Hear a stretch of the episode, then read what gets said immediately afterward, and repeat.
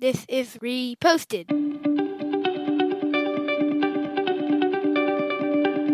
Every morning, Larry and I dig into a quote or idea that has caught our eye. Our hope is that our chat inspires you to never stop thinking and possibly challenges you in a new way. Thank you for stopping by.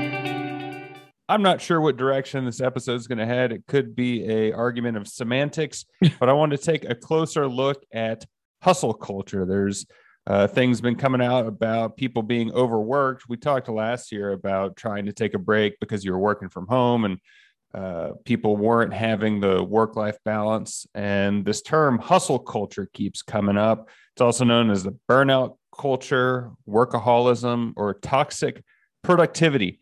And basically, it's the idea that you just work yourself down to the bone and you're a shell of who you were. Um, I think that uh, semantics is like hustle. It's kind of how you approach the hustle culture. I think it's good. I mean, I say a lot on this show that you should get out there and work, but uh, there's this line that you have to be able to understand where you need to take care of yourself. I mean, the one of the more famous or famous quotes from Elon Musk is there are way easier places to work, but nobody ever changed the world on 40 hours per week. So everyone wants to be rich and famous, but at what cost? So do you subscribe to hustle culture or do you say take time and enjoy the view? I'll answer your question with a question. In this article you sent me, said the average hustler believes that work is the center of their identity. Do you think that's okay?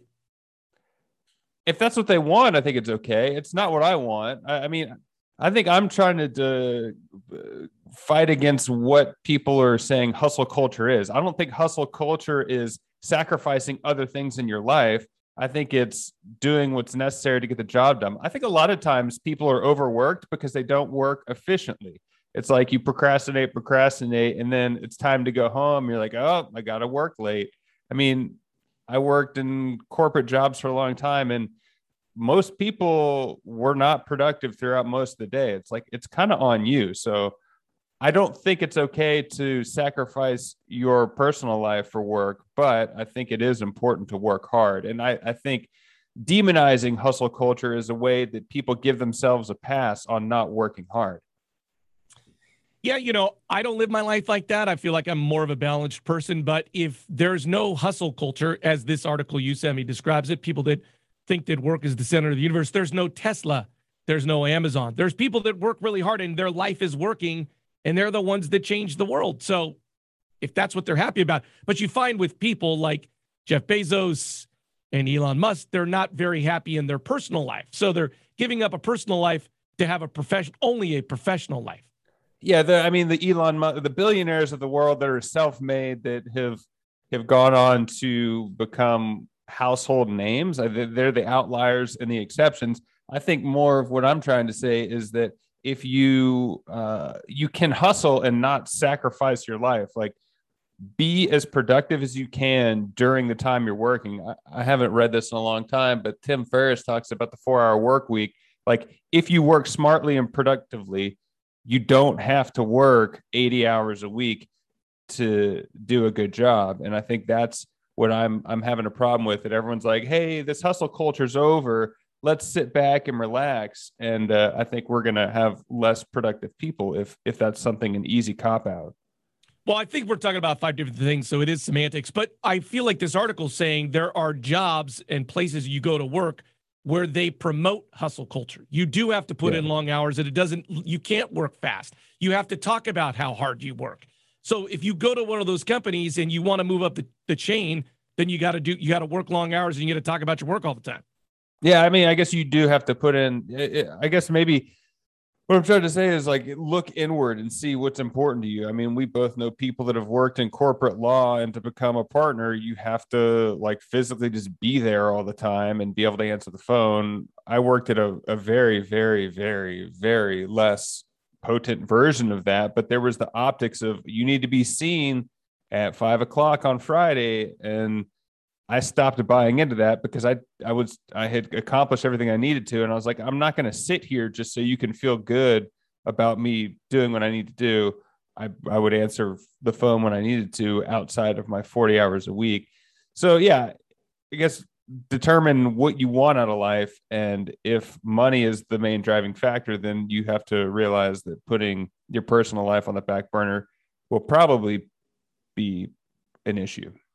Yeah i'm definitely with you on work work smarter not harder but then how do you determine a place you might want to work at is that way? They might be you got to be there at five o'clock to answer the phone. So I, I, can you ask enough questions? Can you get to the heart of the culture to determine that place before you get there I don't think you really can. I mean, you can ask the questions, but everyone, uh, both sides of the interview, people are putting on their best face. And so you're not really going to know until you get there, but also maybe put in a uh, safety safety checkpoint where like hey i'm starting this new job larry in six months will you please put this on your calendar to have coffee with me to talk about how the job's going and be willing to say this isn't working for me. I think that's where people fall short on the hustle culture is like, well, this is the job I'm in. I have to make it work. When we've seen with uh, the great resignation of what's going on right now, like you don't have to stay where you are. Maybe people are realizing that, but this is getting on a different topic from the hustle culture, which is fine. No, I think that's uh, an interesting idea that, you know, maybe you take a job and the culture is different than the one you thought it was but mm-hmm. if you're mm-hmm. good at your job, you're not afraid to go just get a new job. Like uh, this isn't working out here. And typically speaking, when you can, you can explain a short term stay at an employer to your next employer by saying, "Hey, just wrong fit. This is how they work. This is how I work, and I don't want to do that." Yeah, I, I think the main thing that people are pushing up against is that my boss is making me do these things, and I have to do them. I'm like, well in the scheme of your life and the scheme of the world and the scheme of the universe, this person's not making you do anything yet. Maybe they're putting uh, peer pressure or just some job. I don't know what it's called when your boss is doing it. They're pressuring in you to stay later because they have to be there. But you you don't have to. You can get a different job. And so I, I remember when I used to ask for time off, they would be like, "Oh, I don't know." I was, I was like, "Well, if you don't want me to take time off, don't give me that option." And I can't but I'm going to take the time off and I might be the exception on being able to be like, I don't, it's, you can't do that. So fi- fire me. Which is funny because, you know, Netflix, I'm assuming if you work in Netflix, it, you got to work really hard because they're a publicly traded company and they're really good at what they do, but they have the whole unlimited vacation. Like you can take vacation whenever you want. So you're mm-hmm. going to work really hard, but you can take whatever you want off. So it seems like they're saying, like you, just get your work done and we don't care. Yeah. I've never worked at one of those, but I have talked to people that have or have insight. And I, think the the other side of the unlimited vacation is that there's an inherent culture of like, well, you have this, but don't take it. So I think that's more of a uh, evil mindset that they that they put over you, saying you have this, but don't take it. It's like the I goblet. I'd love to try that out sometime. Just like have vacation be a buffet, an endless buffet. An endless buffet. Yeah. You get whatever you want. But then there's also the the other side of vacation. It's like I rarely took a vacation longer than two weeks because coming back from vacation was like a month of getting caught back up. So depending on what you do, that that can be a negative too. But I say don't demonize the hustle culture terminology. Demonize prior prioritizing work over what's important to you. And if work's important to you, that's not a bad thing either. So yeah, I don't want hustle culture to be a bad word anymore. I hope everyone's listening and says, hey, I'm going to work harder, smarter, and faster. Most of the big wigs that I know answer emails on their vacation. These can't get out from underneath it. Yeah, I mean, you can't. So I don't know. I'm not a big wig, by the way. I don't answer emails. I never answer emails to begin with. So forget that. Well, if you want to delete your email address, please reach out. You can find us at Reposted Podcast on Facebook, Twitter, Instagram. I'm Andrew for I forgot my email password, Larry. Thanks for stopping by.